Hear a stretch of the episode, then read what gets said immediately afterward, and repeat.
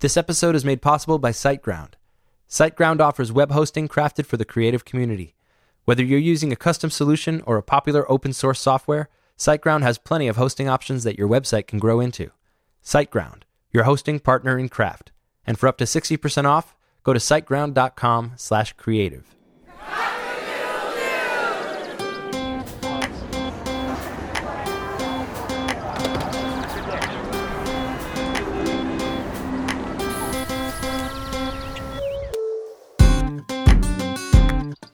Hey, everybody, welcome to the Creative Mornings podcast. This is Matt, and this is the first episode of our third season. And I think that three seasons means we no longer have to call ourselves new. So allow me to introduce you to our new show open. This is Creative Mornings, a podcast showcasing the global creative community. Yeah, you know, in my head, that deserved like a big reveal, but it was really just more of me speaking. Um, anyway, let's kick off the season with a beautiful talk on the topic of love from Holly Murchison. Holly is an entrepreneur and strategist from New York City. In 2011, she co founded the Hall Pass Tour, a collective collaborating with urban and rural schools to produce concerts celebrating the dreams and leadership of young people to spark school change. She also leads Oratory Glory, a communication agency and speaker collective based in Oakland, California. Is that a dog I heard in the background? Oh, no. Yeah. Can you hear her already? That's Mabel. Yeah. I'm sorry. It's okay. You may, may hear one here shortly too. So I'm glad that you got one Okay. in the background too. So, what usually happens here is we'll get to know you a bit more, and then we can discuss some of the stuff that has taken place in your life since you gave this talk, even though it was only like what? I think it was August.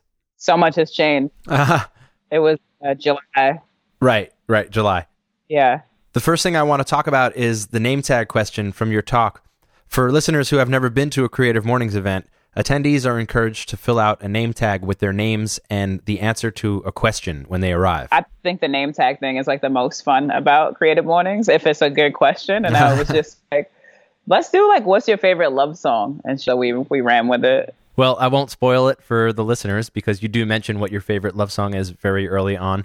Um, however, I do want to know how you got involved with Creative Mornings. Were you familiar with them?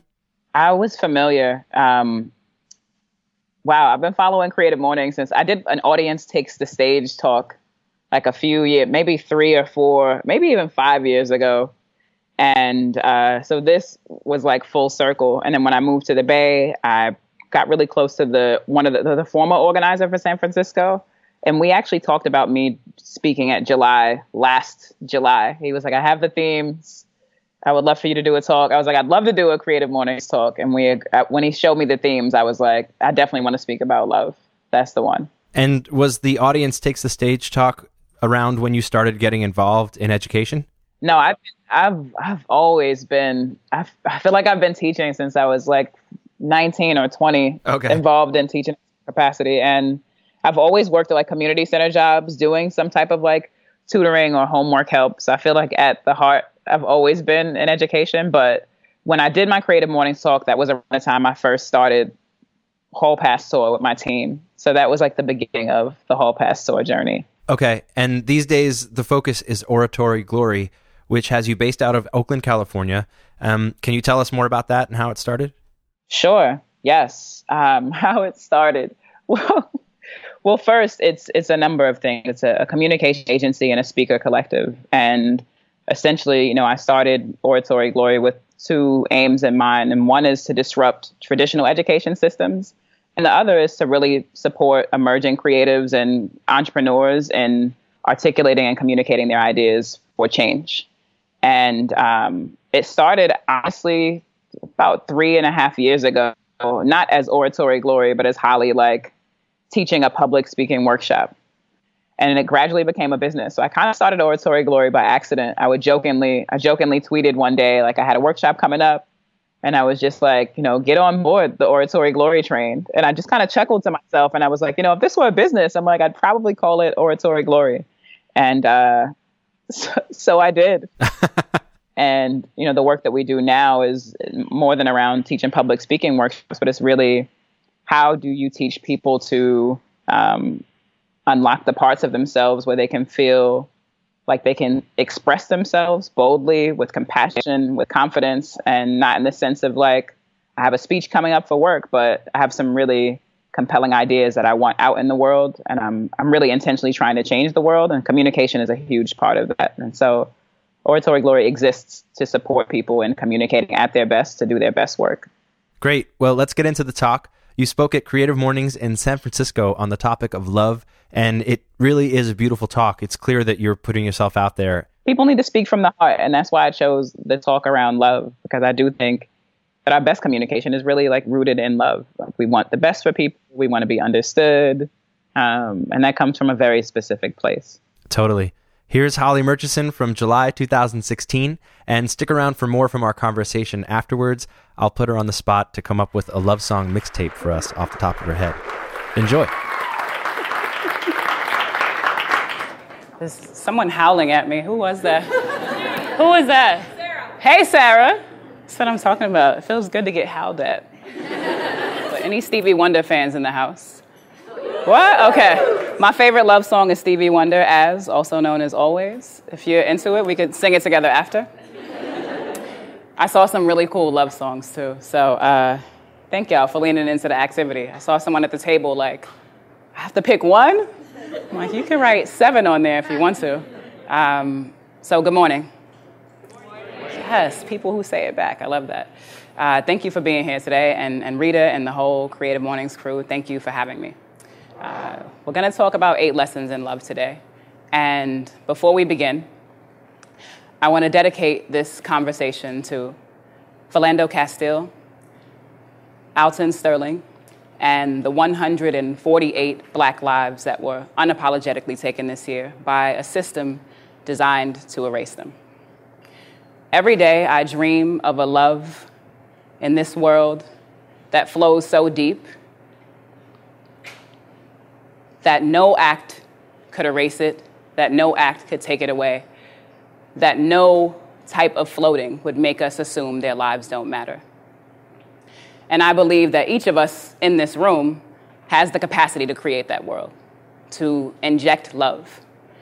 And not just for black lives, for women's lives, for LGBTQIA lives, for children's lives, for marginalized groups around the world, for every single life in this room and beyond. Now, when I talk about love, and I know it's this, this big sexy word that kind of floats around, and it's like, what the hell does love even mean, right? Um, I'm not talking about the noun.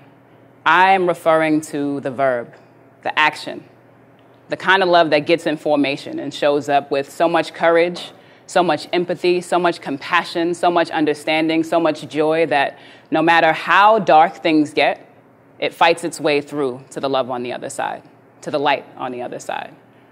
Are y'all cool with talking about that kind of love today? Yeah. Okay, cool. I'm in the right place. I'm in the right place. So, if you are ready to talk about that love, by a show of hands, who is ready for a love revolution? Okay. What was that in the back? That's what I'm talking about. Okay. You're all ready and good because the acts of love that we commit to now are more important than they've ever been. Um, I know you all know we're in the midst of some dark times. And today I'll share with you eight of the most important lessons I've learned as a human being in this world looking to instigate change. And I lean on these lessons each and every day as a reminder to choose love like my life depends on it. Because, quite frankly, with our history right now, it, it truly does. So we'll begin with the first lesson honor your past. By a show of hands, who really loves the past that they've had? I see about one and a half hands, I see some shrunken hands. I wish I could stand before you and tell you that I grew up in a loving family with hugs and love and a poodle and all those great things, but to be completely honest, um, pain and trauma taught me all that I know about love. And I grew up in New York City, born and raised in the 80s, in the crack era. And it's something that we hear about in rap songs, we, we see it on TV. But for me, growing up in the crack era in the 80s was a front row seat to what darkness looks like. And both of my parents struggled with drug addiction. My father was addicted to crack, my mother was addicted to cocaine and alcohol, and I literally watched them fight for their lives every day. And in doing that, it really showed me something. Um, It showed me that the opposite of darkness is light and love. And though there were moments where they were not present, um, I really had to learn how to navigate New York City and learn all of these lessons on my own. But fortunately, uh, there were nice little glimmers of hope. Growing up in Harlem is like the mecca of excellence. I'm very proud to have been from there. But the things that I saw growing up in poverty with my siblings were families who really cared about each other, communities who would go out of their way to be present for each other. And I saw that kind of love. And I knew that, okay, there's darkness, there's, there's also light. So within my past, I learned about choice. And I chose that every day I would rise up and fight for love like hell. And the bond that I have with my siblings is what kept us going. Love kept us alive. And so I know oftentimes we're really haunted by our past. They're traumatizing, um, and they can really shift the way that we operate in the world. But the greatest lesson I've learned through that process is that your past grooms you for your purpose. Every hardship I experienced, every challenge that I faced, is a skill that I learned that I apply as an adult. And I'm like, oh, I've been through that already. I've, I've been there, I've felt that pain. Um, and it caused me to really learn how to face my pain. So, lesson one is honor your past. The second lesson is cultivate empathy. We, we hear about the word empathy often, and in my learning and growing up in Harlem with parents challenged with drug addictions, I really learned how to listen. And I think the three most important pieces of empathy are listen and teach, listen and teach, help, and communicate. So I grew up a really, really shy, introverted kid. I was afraid of my own shadow. I called my sister this morning and I was like, What was I like as a kid? And she's like, You were annoying and uh, you were angry and you were always observing and always listening. And I was like, Why was I so angry? And she's like, You were disappointed because you were looking for love from our parents that wasn't there. And I just kind of sat with that for a minute, like, man. And I learned that that experience made me actually a lot more understanding and empathetic to what other people were experiencing and what other people were feeling. And what I didn't know at the time was that that empathy was giving me all the skills to harness that I'd need to fulfill my purpose on my journey. So I literally listened constantly. I love to listen to people's stories, and people were not shy. I'm sure if there are any introverts in the room, you can attest to the fact that people kind of just walk up to you and tell you stuff all the time. Complete strangers, um, sometimes friends. They're just like, you look like you look like you would be there for me. Um, and I learned through empathy how to show up for people, and it became really important to me to give the love that I hadn't received. So, cultivate empathy was my second lesson. Um, and it's something that I carry with me in all things. And if we are going to change the world, we have to be open to the perspectives of what other people are going through, whether, you, whether you've experienced it firsthand or not. So, in cultivating empathy, I learned something really, really important. Find your jam. Z you might have more than one jam, and we'll talk about that. I think it's really interesting how sometimes society challenges us to focus on one thing. Like, you can only do one thing really well and like pick one interest. And I'm like, no, I don't want to pick one thing um, because I think the culmination of all your skills and all your likes and all your loves and all your interests make you who you are. And more importantly, they equip you to be prepared for what you're here to do. So, in finding my jam, it was all about staying curious. And as a kid who was always trying to be out of the house, I didn't want to be home a lot. It wasn't a healthy space for me. And I'm like, I'm going to seek out joy and light and love people and serve. And I've, I've always felt that I'm at my best when I'm serving. Um, and so I'm finding my jams. I landed on three things that I'm super, super passionate about education, music, hence the prompt this morning, and food. And I'm sure we can all get down with food. And the reason why I really gravitated to those things is because as I observed, I realized these are the three connectors that no matter where we're from, no matter what our differences are, they're the catalysts that bring us together. I love to break bread with people. I love to share favorite songs with people. When Jaime had a TLC song on his name tag, I was like, yes, Red Light Special, that's my jam. Shout out to you, Jaime and education, right? The, the learning that we do, there's, there's, there's power in knowledge. There's, there's power in learning new things. And beyond anything else, in education, it put me in a position to always be learning. I'm never not learning. And so, with those three passions, I was like, how do I explore these things and, and do different things in the world? And I just kept diving deeper into things that filled me up, things that made me feel really good. And I encourage you all to find your jams if you, if you haven't already. Um, And the key to finding my jam to me was just staying curious, kept blazing the path and blazing the trail. And what I realized along my journey as a really shy, introverted kid is that life kept putting me in these positions where I had to speak up. And I'm like, damn, but I don't want to talk. I don't want to share. Um, but I realized that my voice mattered. And it was a really defining moment for me on my journey in high school. Um, I was the captain of my basketball team, and somehow I ended up being the captain of my debate team. And I really fell in love with the art of communication. I think the purest form of love is the way we communicate with each other. I think communication leads to understanding, and that leads to change. A lot of our disagreements in the world is because we never took the time out to listen and understand where people were coming from. So, with my debate skills and my basketball knowledge, um, I was a terrible student. I didn't show up in class. I, I knew the work was easy and I didn't feel challenged, and so my idea of sticking it to the man was not doing the work. And I realized in hindsight that's not the way to do it. Um, but I was in a really defining moment in my senior year in high school, and I was involved in a grade changing scandal. And so the way the story goes is I failed economics, still not the biggest fan of the course, economics, uh, but I had a conversation with my coach, with my principal, and with my assistant coach and economics teacher. And my principal gathered us together and he said, change the grade. And I was the only one in the room who was like, maybe we shouldn't do this. Perhaps we can. There's a couple more classes coming up in the new semester. I'll be fine. I'll pass. We'll move forward. Um, but my principal insisted, and he changed the grade. And we went on to play. We were like 13 and 0 my senior year. I'm like, this is going to be the championship moment. This is the year it's going down. And we got a call a couple weeks later that someone had informed our athletic league that we had a player playing ineligibly. And so every game that I played ineligibly, we had to forfeit, and we missed the playoffs by one slot.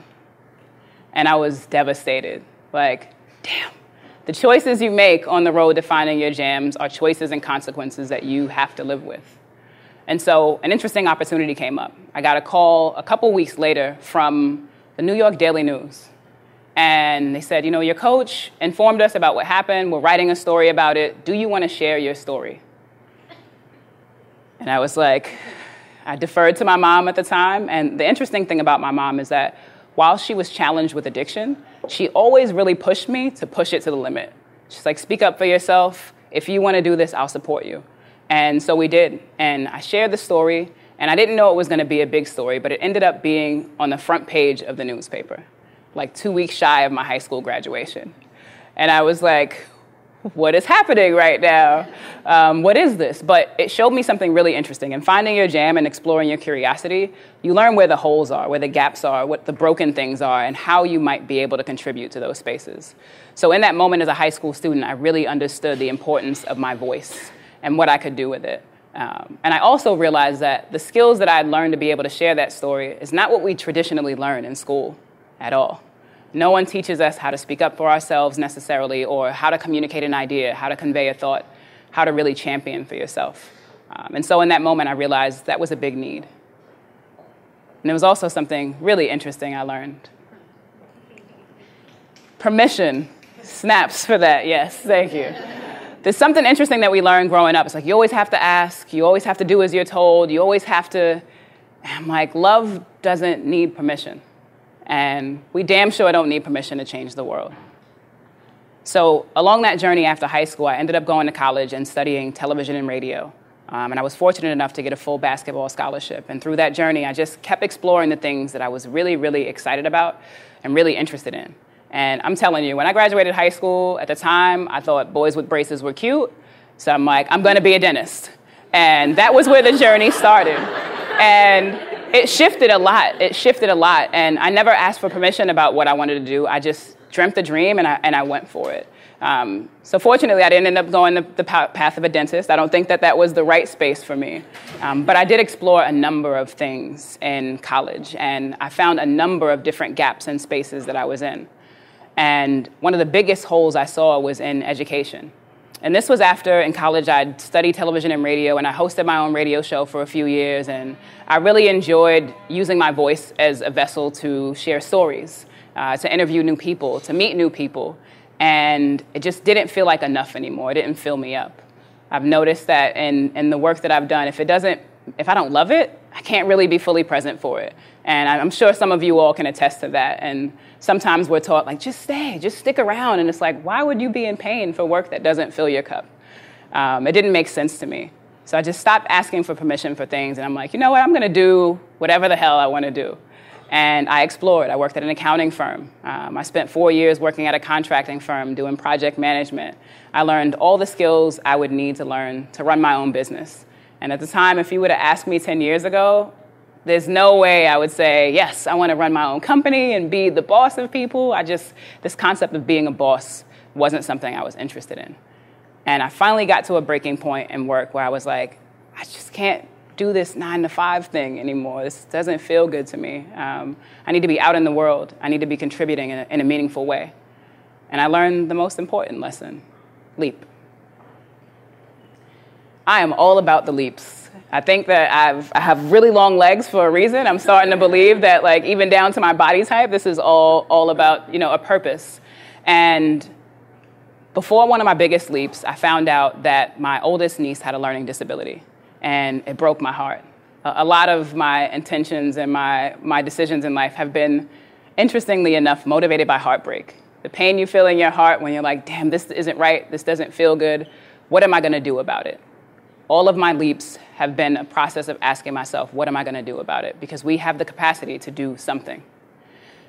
So, my first leap, and it was a, a ballsy leap, I decided that because my niece had a learning disability, it was time for me to transition from my work into radio and transition into education. And I was like, what am I going to do? So, I put an ad on Craigslist. And I was like, does anyone need a tutor for their children? I will tutor your children. I was like, what am I doing? I don't know. and um, like 15 people responded and i was like all right cool i guess i'm a tutor now. This is it. This is this is how we're going to kick this off. I'm, and i started tutoring students and i fell in love with the process of teaching um, but also everything i learned from people i was teaching. I think you know in order to be a teacher you've got to be a student first. And i worked with students who had learning disabilities. I remember working with an eighth grade student who loved comics so much and he was in a special education class and he was reading on a third grade level and I taught him how to read using comic books. And just to see the transformation in him was like, whoa, this is amazing. And to see his mom cry when she heard him read the first time was like, whew, education is love. And through that leap, I was like, what else about my public school training didn't really groom me and ready me for the world? And I started to think, I'm like, you know, no one taught us to dream.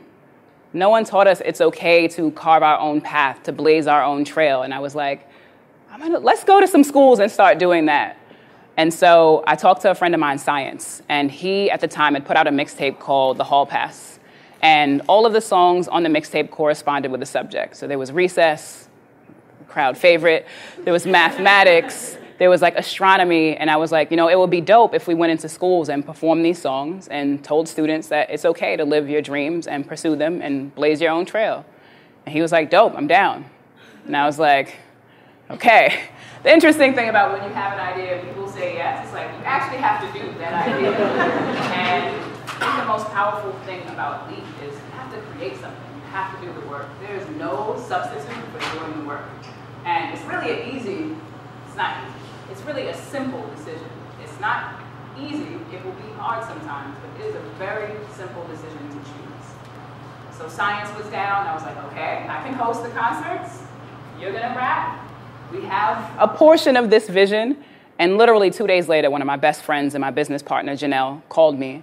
She was like, You'll never believe what just happened. I just performed for 300 middle school students at Ticonderoga Middle School. I told them about my journey. I sung for them. They went nuts. And I was like, No way. Guess what I just talked to science about? And she was like, What? And she was down. So then we had a headlining singer, and we had a headlining MC. And I was like, Let's call this, we decided we'd call it the Hall Pass Tour. And the intent was we'd travel around the country to different schools and produce concerts themed around getting them excited about using higher learning to pursue their dreams. And when we talked about higher learning, it was like creating your own path of higher learning. And so we got a DJ, DJ Kraft, and we just called on all of our homies, like, Are you down for this? And they're like, We're down. And I started cold calling schools at first. And then we met an organization who was like, We have a network of 500 schools. Pick where you want to go and do it. And I'm like, Shit, I have to do this now. We have to do this now. Um, and there's something really powerful when you have a vision in your mind. Sometimes your dreams will plant idea seeds so deep that you just can't ignore it anymore. I'm sure some of you dream of ideas and you have visions and you're like, I have to do this. Um, and it kept thrusting us forward. And so we started the tour. And I believe that sometimes you've got to fail spectacularly in the process of breaking the rules. And so we did. Our first concert was at a middle school in New York City big crowd of about 150 students and their families, and the intent was not just to hold a concert, but to have students be the opening acts. So, in stepping on stage and sharing what they dream about, what they're passionate about, what they love, it planted a seed for other students to know they could do the same. Now, when they got off the stage, it's like, what do you do? Now you get together as a school and figure out how do you create space for your students to have access to the things they said they're passionate about. So, it's really an opportunity to spark school change by igniting students to really tap into their agency and be leaders. And our first five concerts were in New York City. The second concert, there were about seven and a half people there. I say half because it was maybe someone who was like under two. it was the emptiest, most hollow space we ever had been in. And it was a really pivotal lesson for us in learning that sometimes people don't value free. So we were like, we're gonna throw all these concerts for free, and people will show up and they'll be on it. And it's like, okay, that's actually not how the world works in that leap. So we fine tuned things a little bit, and we figured out a method where schools would pay a portion and a sponsor would pay the other portion. It's like when you've invested money into something for yourself, you're going to show up for it, or hopefully. Um, sometimes it doesn't work out that way. So, five concerts turned into about 25 concerts. We got featured in Fast Company, uh, we got featured in Good Magazine, and we traveled around the country to about 11 states we rocked with like 20,000 students, all in the name of producing concerts themed around getting kids excited about living out their dreams. And I realized, I'm like, that's my jam. Activating people to live their best life and do what they love with love. That filled me up. And an interesting second leap happened through the Hall Pass tour. I realized I really like hosting things, and that's fun. But the more important piece for me was really coaching students to hold space on stage hearing students declare what they wanted, what they dreamed of, what they loved was so fulfilling. I was like, I need to do more of that. And are you familiar with Skillshare? All right, so at the time, Skillshare was this platform where you could teach um, in person classes locally. So anyone can teach anything. And I believe that if you're not adding to the world, you're subtracting. So we all have to add value some type of way. So I rallied up like six of my friends and we went and took a class called How to Teach a Skillshare class. And we're in there, and I'm like, you all have a very unique skill that you can teach. What are you gonna do? One friend was like HR, one friend was like finance. And I, I was in the space, like, I was like, what am I gonna teach? And one of my homegirls was like, public speaking. And I was like, I never really thought about that. I was like, let's go with that. Let's go with that. So I developed a workshop called Cool as a Cucumber How to Master Public Speaking. Thank you. it was like $10. I didn't know what I was doing. I was like, I know I can teach. I know I can put a workshop together. And I realized that there were so many people my age and beyond who really had powerful ideas, profound ideas, but they didn't necessarily have the skill set or the confidence to share them. And what my work has become over time is really supporting people and finding the courage to speak from their heart. I genuinely believe that if we have more people and more faces who are confident enough to share those ideas, they'll rally tribes to do the work they need to do to change the world. And that really lit me up. So in 2012, I taught my first workshop, and there were about 10 people, about 70% of them were my friends. And it went really well, and then someone planted a seed for something else, and they were like, um, Can you come teach this workshop at my company? And I was like, Sure. And then that led to, Can you coach me one on one? And I was like, Sure. And I was like, Is this another business that's happening right now? And that became Oratory Glory. And it's a communication agency that I run with a collective of amazing people. And our focus is essentially on working with companies and students and schools and creatives who are really blazing a trail, a trail to build a better world. And that work falls along the lines of strategy, learning experiences, and coaching. And it fills my cup to be able to see people share what they do with love. So that was my next leap. The most interesting thing about leaping is that you can't do it all alone. And I had to begin to unpack a lot of the challenges and the trauma that I grew up in because When your parents aren't there for you in the way you need them to be, you begin to think you have to do it all yourself. And being exposed to darkness constantly had me battling with resilience and defeat. And I chose to show up, and for a long time, it was really hard for me to ask for help. And there's an African proverb that goes if you want to go fast, go alone. If you want to go far, go together. And so finding my tribe became really, really crucial for me. Finding a tribe of people who love the work they do and who are really about that life, as my friends would say, who are really about that life. And so with Hall Pass Tour, it was really recruiting the homies. We had a DJ, we had a headlining singer, we had a headlining MC, and we took to the world together. They were the most amazing times of my life being on the road with them. And with Oratory Glory, I had to do the same. I had to really reach out and talk to my friends like, this is the vision that I have. I want to mobilize the next generation to really change the world and to own their voices in the process. And so I told my friend Craig, and Craig was like, I'm on board, and Craig is here today. Shout out to you, Craig. I don't know where you're sitting. And then it became like a domino effect, right? I started writing down the things that I wanted to manifest. And every time I wrote them down and I spoke about them, they came to pass. I have a good friend who always says, You got to keep your dreams in conversation. Now, finding the right tribe is beyond just your work. I realized along the process that I love, so, so I love people so much that I want to take everybody with me. And the most critical lesson I learned in finding your tribe is everybody can't come along for the ride. Everyone cannot come along for the ride. Um, some people aren't prepared, some people are afraid, and sometimes you've got to move forward to fulfill your purpose, whether people are on board or not. So finding my tribe was critical, um, and I'm super, super honored and humbled to be able to work with a team of nine within the Oratory Glory Collective who are so down. And, and finding my tribe, I'm like, I need to find people who can do stuff that I don't do. Um, I don't want to do finance. I don't want to do social media. I've become, as an introvert, very much a ninja. So I'm very selective about the things that I share. Um, and so I intentionally sought after people who would fill in the gaps for the things that I didn't do well. The toughest part about finding a tribe is surrendering. Does anyone here have trouble asking for help? I like that laugh. That's probably the It's like a yelp, kind of, yeah. That's what it feels like usually. So, in surrendering, and this is the most important lesson that I learned in love you can't move in love if you don't forgive. You can't move in love if you don't let go of the past. You can't move in love if you don't love yourself. And as we started to grow the business and the vision for Oratory Glory, and as I started to get clear about what I really want out of life, I had to surrender.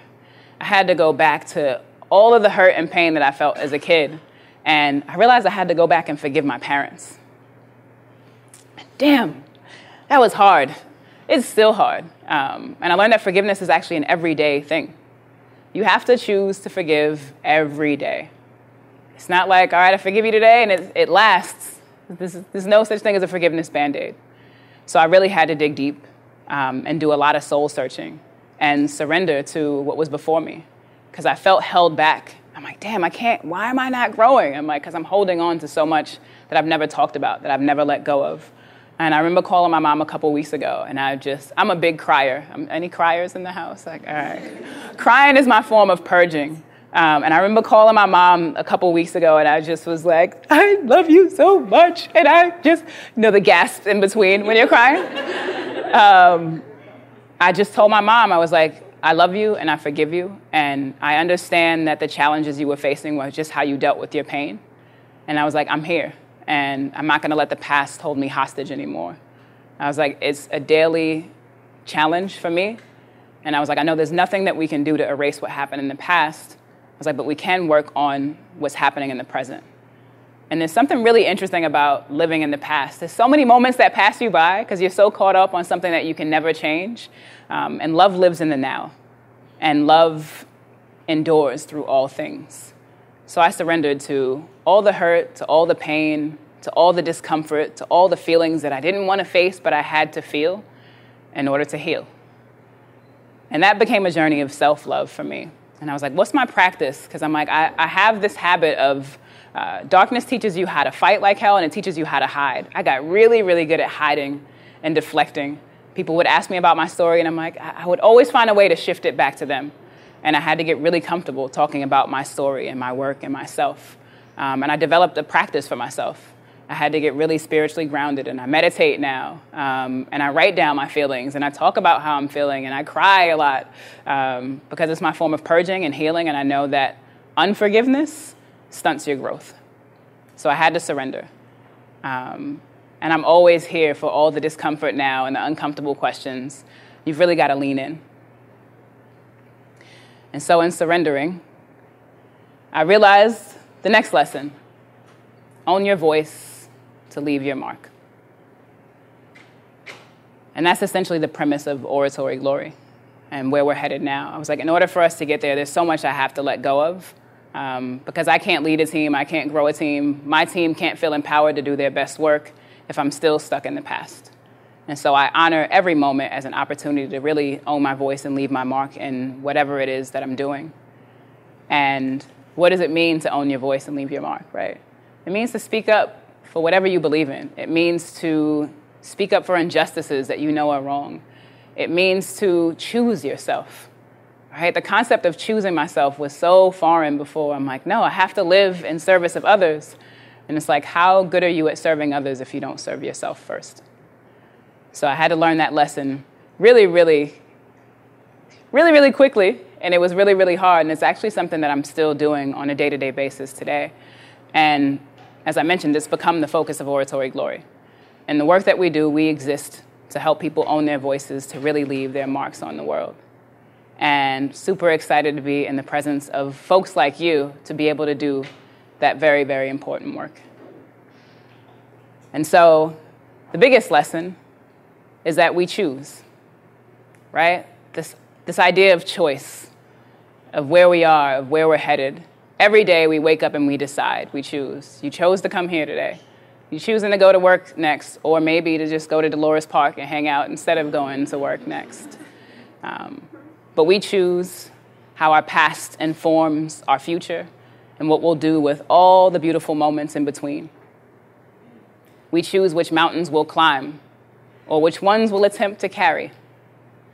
We choose how we'll respond to the injustices of the world and which ones we'll turn a blind eye to. But most importantly, we choose how we'll show up in the world, what contributions we'll make, what rules we'll break for the better. And with love as your compass, you'll always end up exactly where you belong, right in the midst of fulfilling your purpose. So I leave you all with three questions How will you own your voice? Where will you inject love?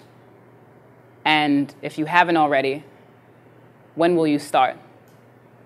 Because the world needs your light now more than ever, and there's no better time than this moment before us. Thank you.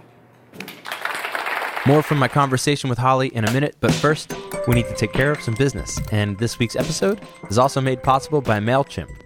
This is Tyler, VP of Marketing at Sticker Mule. Sticker Mule is the fastest and easiest way to buy custom stickers. Uh, we also have buttons, magnets, and most recently we added poly mailers. What's a poly mailer? It's a popular choice for e-commerce stores and merchants to ship their goods. Uh, they're lightweight, they're flexible, they're really easy to ship, so a lot of customers prefer them over boxes. And for our deal emails and our weekly emails, we only use MailChimp. And as VP of Marketing, it's you who handles the MailChimp account? Yeah, I actually started working with Sticker Mule specifically to send emails. So that is my background, and uh, email's been one of the ways that Sticker Mule has grown really fast. Oh, well, then congratulations. Yeah, right. Yeah. so our emails are very simple. We use plain text emails. It's like, hey, we just added this new product to Sticker Mule.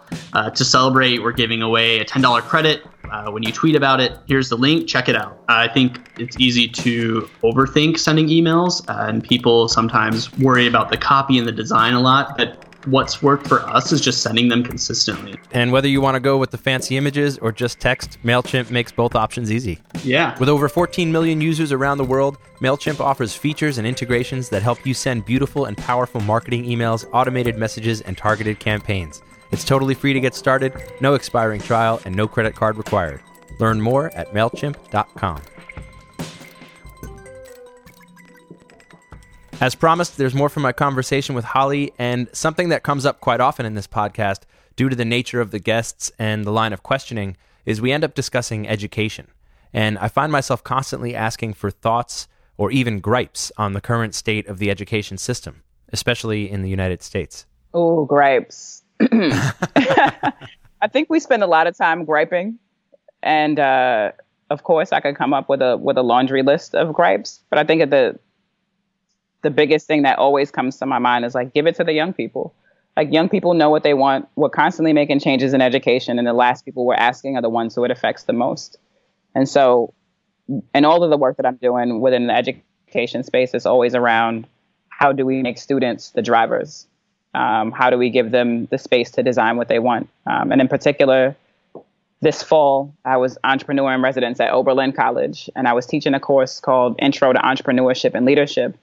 And the first day of class was, as a teacher, was the listening for me. And I'm like, what are you interested in? What do you want to learn more about? And just the look on my students' faces was like, wait, you want to know like what we want to learn? And like we can kind of curate the experience. And I'm like, yes, you're going to hear this semester from entrepreneurs and leaders and creatives in industries and fields that you want to learn more about. Because their biggest thing was like what do i do with an idea when i have one? And like how do i learn from people who are doing things similar to what i want to do? I'm like great. I'm so glad that i asked you and i'm so glad that you shared candidly. So i think a first sort of like creating that shift is flipping the roles a little bit you know? Yeah. It's like you're making a dinner for someone and you didn't ask them anything about what they like what they're allergic to but you like I made this big meal for you. That seems to me like a brilliant approach and and almost too good an idea not to do again. Um, you'll be doing it again, right? I don't know yet. I um, oh come on. an interesting hap- thing happens with me when opportunities come my way. I'm always like, oh, how can we expand this and do more? So I did leave feeling like uh, there's an opportunity to do something bigger here and I do have a conversation with deans to explore what what that might look like. I am specifically interested though in strategically working with them to expand their entrepreneurship program so that students are getting a taste of the real air quotes real world before they graduate and enter that that world. Well, that taste of the real world is so important and I feel like a lot of the best experiences that college students have happen outside of the classroom. Yeah, and I, I would argue that, right? Like everyone says that their best experiences in college happen outside of the classroom and like i'm not okay with that. Like you paid x amount of money like your best experiences yeah. better be shit. They better be in the classroom like too you know what i mean? So what kind of spaces are we curating to make sure that yes we are challenging people to explore what's what's out in the world and we can classrooms can be a space where students can explore that. So um, I'm sorry to spring this on you, and I, I want to put you on the spot yeah. a little bit. Put me on the spot. When you and I were talking about your name tag question, what's your favorite love song earlier? And even in your talk, you mentioned some people were like, I don't know if I could pick one. It makes me think, I don't think I could either. And I'm curious if you would be able to come up with a quick mixtape for us of your favorite love songs. Oh, oh my gosh. that question makes me blush uh, quick mixtape of my favorite love songs. Yes, the Stevie Wonder song goes there. Mm-hmm. As uh, I'm a huge Anita Baker fan. Okay. So Anita Baker's greatest hits go on. Uh, uh, favorite love songs. Uh, there's there's some Anderson .Paak songs that are probably inappropriate for this playlist. uh, Damn, can I get back to you on that one? No, no. this is live. This is this is audio. Yeah, this is it. Uh, Emily King. Oh yes, Emily King. The Seven EP is one of my favorite. Yes, I love her projects ever.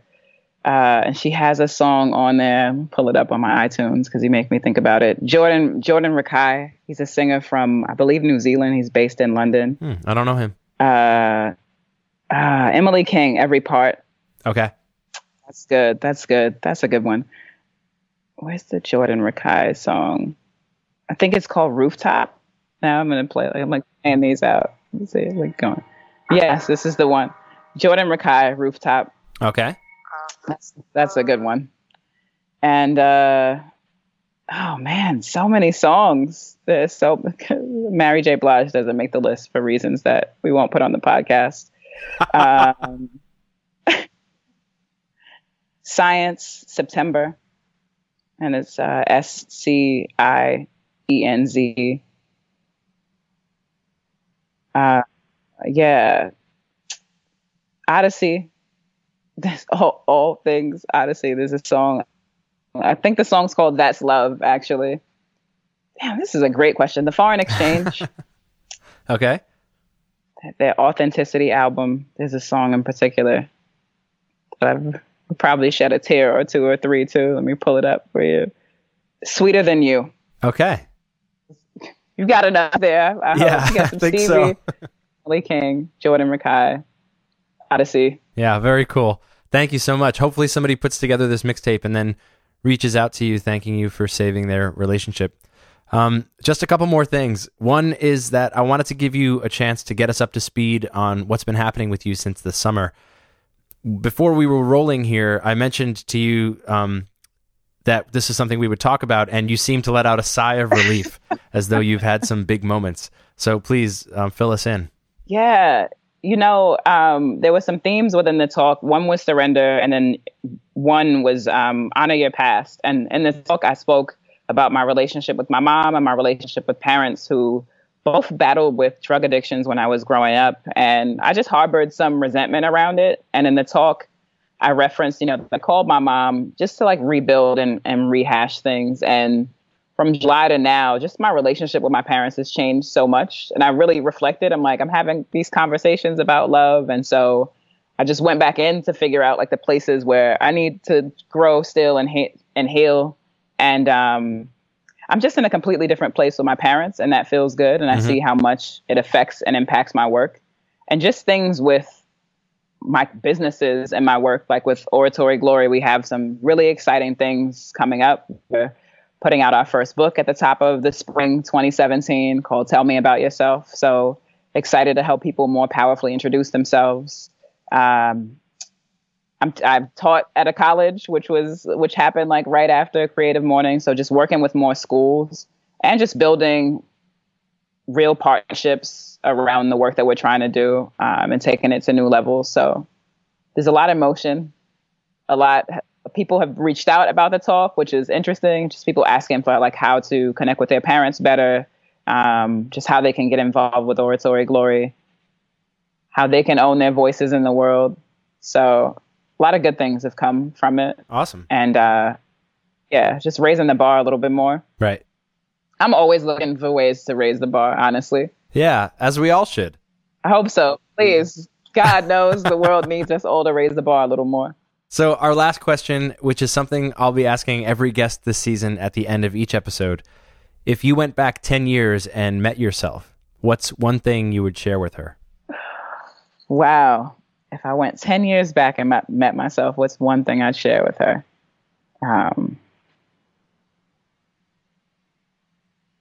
I would I would tell her to take her time um, and don't forget to check in and ask what you need. Beautiful. And so concise, too, for a question that you didn't know was coming. That was great. Holly, this has been such a pleasure. Thank you so much for taking time out of your day. Thank you, Matt. Thank you. Next week, we'll hear a talk on the topic of risk by John Zinser at Creative Mornings Charleston. With all that we do to try to protect risk, some people get risk choices when others don't. But think about those things that we do endlessly to try to protect ourselves from the risk of walking or biking or taking the wrong route. And think, what if you didn't have that choice? Our thanks to Holly Murchison and everyone at Creative Mornings. This episode was produced and edited by S. Mateo with sound engineering, mixing, and original score by Devin C. Johnson at Little Library Studios in collaboration with S. Mateo Music. This week's Rooster comes courtesy of a wonderful group at Creative Mornings New York City. Follow us on Twitter at Creative Morning. Remember, it's singular. And use hashtag podcastcm when you tweet at us. For a complete archive of talks or just to get involved, go to creativemornings.com.